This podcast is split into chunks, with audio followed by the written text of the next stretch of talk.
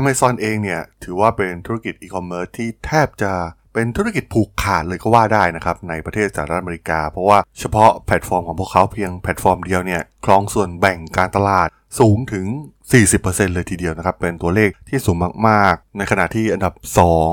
อย่าง Walmart เองเนี่ยตามมาห่างๆอยู่ในระดับ เจ็ดเปอร์เซ็นต์ เพียงเท่านั้นนะครับซึ่งแม้จะทำธุรกิจมาอย่างยาวนานนะครับแต่เราจะเห็นได้ตัวเลขทางการเงินจริงๆเนี่ย Amazon ก็สร้างกำไรได้น้อยมากๆนะครับจากธุรกิจอีคอมเมิร์ซกำไรหลักๆของพวกเขาจริงๆเนี่ยมาจากธุรกิจทางด้านเทคโนโลยีอย่าง Amazon Web Service เอ ดับเบิลยู เอส มากกว่านะครับและตอนนี้เนี่ยพวกเขากำลังเผชิญกับปัญหาใหญ่ที่กำลังส่งผลกระทบต่ออนาคตของแพลตฟอร์มอีคอมเมิร์ซของพวกเขาที่กระจายไปอยู่ทั่วโลกนะครับแล้วปัญหาดังกล่าวเนี่ยมันคืออะไรนะครับไปรับฟังกันได้เลยครับผมYou are listening to Geek Forever Podcast. Open your world with technology. This is Geek Monday. ส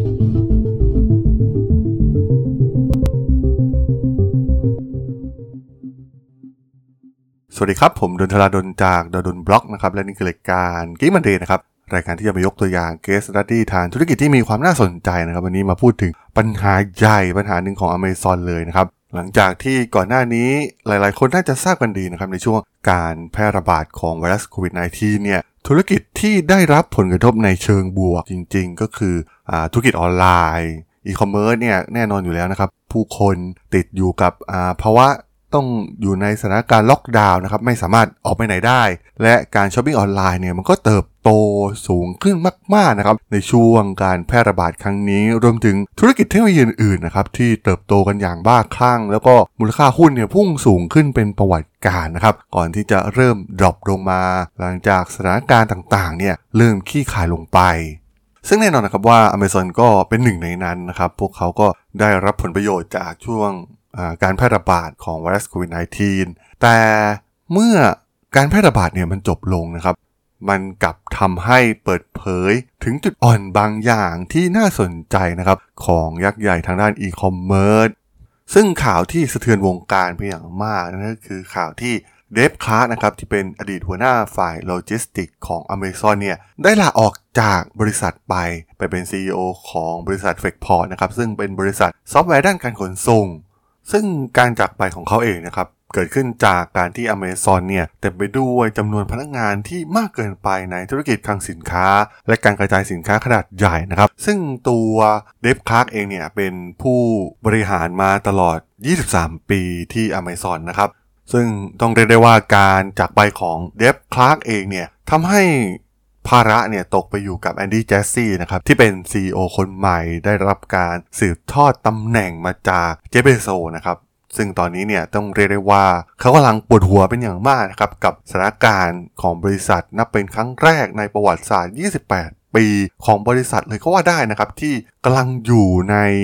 ภาวะที่เรียกได้ว่าเป็นภาวะวิกฤตเลยก็ว่าได้ซึ่งจะส่งผลต่อการเติบโตในอนาคตของ Amazon อย่างแน่นอน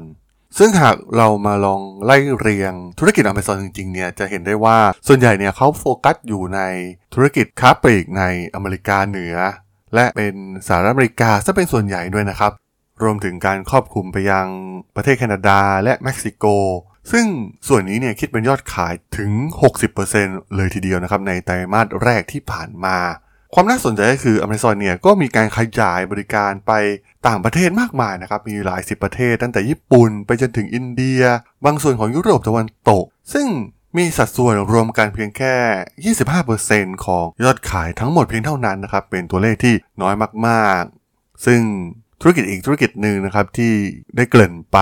ธุรกิจ Amazon Web Service หรือ เอ ดับเบิลยู เอส ที่เป็นธุรกิจ Cloud เนี่ยกับเติบโตอย่างรวดเร็วนะครับแล้วก็สร้างกำไรได้มากกว่าธุรกิจอีคอมเมิร์ซซะด้วยซ้ำมันเกิดจากนโยบายในช่วงโควิด สิบเก้า ที่ผ่านมานะครับได้มีการขยายเครือข่ายด้านโลจิสติกส์อย่างบ้าคลั่งของ Amazon นะครับเพราะว่าบริษัทเนี่ยได้รับประโยชน์แบบเต็มๆนะครับจากการล็อกดาวน์แล้วก็มีการกระตุ้นให้ผู้คนเนี่ยจับจ่ายซื้อขายออนไลน์มากยิ่งขึ้น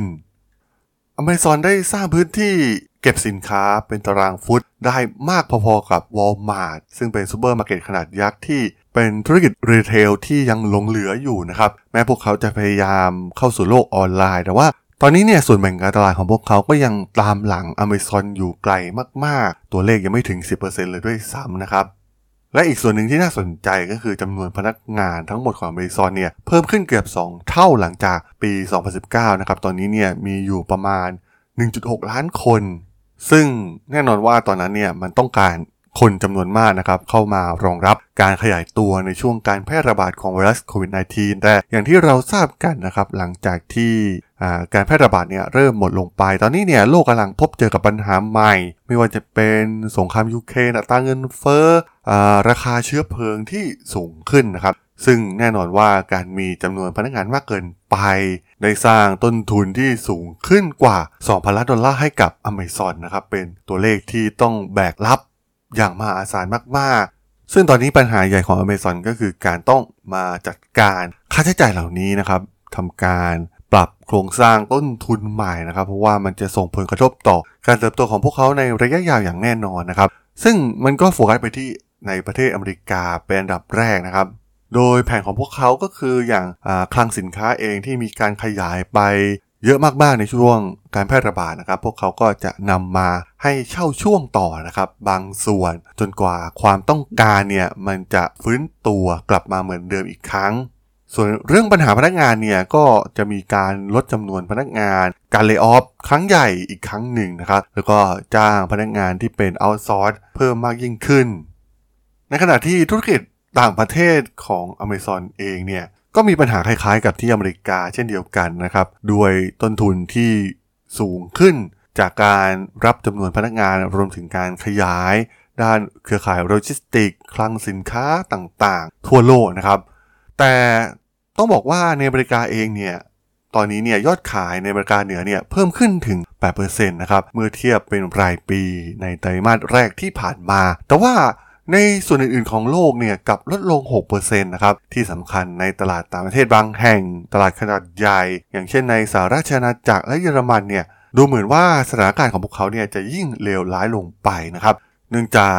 ปัญหามากมายที่เกิดขึ้นนะครับโดยเฉพาะในยุโรปเองปัญหาเรื่องพลังงานนะครับทำให้ตลาดของอีคอมเมิร์ซเองเนี่ยหดตัวลงนะครับซึ่งถือว่าเป็นการหดตัวครั้งแรกในรอบหลายปีเลยทีเดียวตอนนี้ความเชื่อมั่นในตลาดยุโรปเองเนี่ยความเชื่อมั่นของผู้บริโภคเนี่ยลดลงเป็นอย่างมากนะครับพวกเขาประสบปัญหาทวีความรุนแรงมากยิ่งขึ้นนะครับเพราะว่ามีความใกล้ชิดกับสงครามในยูเครนและปัญหาใหญ่ที่มีตลอดมาของธุรกิจ Amazon ในต่างประเทศนะครับพวกเขาลงทุนอยู่ตลอดเวลานะครับแล้วก็ไม่สามารถสร้างกำไรได้เลย Amazon เนี่ยเกือบจะขาดทุนอยู่ตลอดเวลานะครับจากการขยายกิจการไปในต่างประเทศและเมื่อปัญหาต่างๆมันถาโถมเข้ามาพร้อมๆกันนะครับความสูญเสียเนี่ยมันก็เพิ่มสูงขึ้นอย่างมากในช่วงไตรมาสแรกของปีนี้นะครับซึ่งมันเทียบไม่ได้เลยนะครับกับตลาดในอเมริกาเพราะว่า Amazon เนี่ยมีรายได้จากธุรกิจอีคอมเมิร์ซและธุรกิจบริการในอเมริกามูลค่าเฉลี่ยต่อคนอยู่ที่ราวๆแปดร้อยแปดสิบเอ็ดดอลลาร์ต่อปีนะครับส่วนตลาดอื่นๆเช่นในสหราชอาณาจักรเนี่ยพวกเขาสร้างรายได้เพียงแค่สี่ร้อยสามสิบหกดอลลาร์ต่อปีเท่านั้นนะครับต่อประชากรหนึ่งคนในอิตาลีเนี่ยเพียงแค่เก้าสิบเจ็ดดอลลาร์และสิบสามดอลลาร์ในเม็กซิโกไม่ต้องไปพูดถึงในประเทศแถบอินเดียหรือละตินอเมริกานะครับเพราะว่าโครงสร้างพื้นฐานที่ย่ำแย่และการแข่งขันในระดับท้องถิ่นที่รุนแรงมากๆนะครับตัวอย่างในอินเดียเนี่ยโอ้โหการแข่งขันค่อนข้างดุเดือดมากๆนะครับแล้วก็มีบริการเจ้าถิ่นที่เข้าใจวัฒนธรรมชาวอินเดียมากกว่ามันแทบจะเป็นการเสียเงินไปเปล่าๆเลยนะครับสำหรับการขยายกิจการของ Amazon ไปต่างประเทศโดยเฉพาะประเทศที่มีรายได้น้อยเหล่านี้นะครับซึ่งสรุปทั้งหมดทั้งมวลนะครับเรียกได้ว่าตอนนี้เนี่ย Amazon กำลังเจอปัญหาใหญ่มากๆนะครับและที่สำคัญนะครับอ่า ซี อี โอ ผู้ก่อตั้งอย่างเจฟ เบโซเนี่ยก็ได้ก้าวลงจากตำแหน่งไปเป็นที่เรียบร้อยแล้วนะครับและเขาเองเนี่ยก็คงไม่ได้คาดคิดนะครับว่า Amazon เนี่ยจะพบเจอกับปัญหาที่ถาโถมมากมายถึงเพียงนี้นะครับจึงได้ส่งไม้ต่อให้กับผู้นำคนใหม่อย่างแอนดี้ แจสซี่ซึ่งเพิ่งได้รับตำแหน่งเมื่อไม่ถึงปีที่ผ่านมาเท่านั้นนะครับและการสูญเสียผู้นำคนสำคัญอย่างแอนดี้ คลาร์กไปอีกด้วยนะครับก็ทำให้การแข่งขันต่างๆเนี่ยมันเริ่มทวีความรุนแรงมากยิ่งขึ้นเรื่อยๆนะครับก็เรียกได้ว่าเป็นบทพิสูจน์ที่สำคัญนะครับสำหรับผู้นำคนใหม่อย่างแอนดี้ แจสซี่นะครับว่าจะพา Amazon ก้าวผ่านวิกฤตครั้งนี้ได้หรือไม่แล้วก็เจฟ เบโซสเองเนี่ยจะ เกษียณไปแบบสบายๆหรืออาจจะต้องกลับมาช่วยแอนดี้แจสซี่ในการพาบริษัทที่เขาก่อตั้งมากับมือเนี่ยผ่านวิกฤตในครั้งนี้ไปให้ได้อีกครั้งนั่นเองครับผมสำหรับเรื่องราวของ Amazon ใน อี พี นี้เนี่ยผมก็ต้องขอจบไว้เพียงเท่านี้ก่อนนะครับสำหรับเพื่อนๆที่สนใจเรื่องราวทางธุรกิจเทคโนโลยีและวิทยาศาสตร์ใหม่ๆที่มีความน่าสนใจก็สามารถติดตามมาได้นะครับทางช่อง Geek Forever Podcast ตอนนี้ก็มีอยู่ในแพลตฟอร์มหลักๆทั้ง Podbean, Apple Podcast, Google Podcast, Spotify, YouTube แล้วก็จะมีการอัปโหลดลงแพลตฟอร์ม Blog Dead ไนน์ ทุกๆตอนอยู่แล้วด้วยนะครับถ้ายังไงก็ฝากกด follow ฝากกด subscribe กันด้วยนะครับแล้วก็ยังมีอีกช่องทางหนึ่งในส่วนของ ไลน์ แอด ที่ แอท ธาราดล แอท ที เอช เอ อาร์ เอ ดี เอช โอ แอล สามารถแอดเข้ามาพูดคุยกันได้นะครับผมก็จะส่งสาระดีๆพอดแคสต์ดีๆให้ท่านเป็นประจำอยู่แล้วด้วยนะครับถ้าอย่างไรก็ฝากติดตามทางช่องทางต่างๆกันด้วยนะครับสำหรับใน อี พี นี้เนี่ยผมต้องขอลากันไปก่อนนะครับเจอกันใหม่ใน อี พี หน้านะครับผมสวัสดีครับ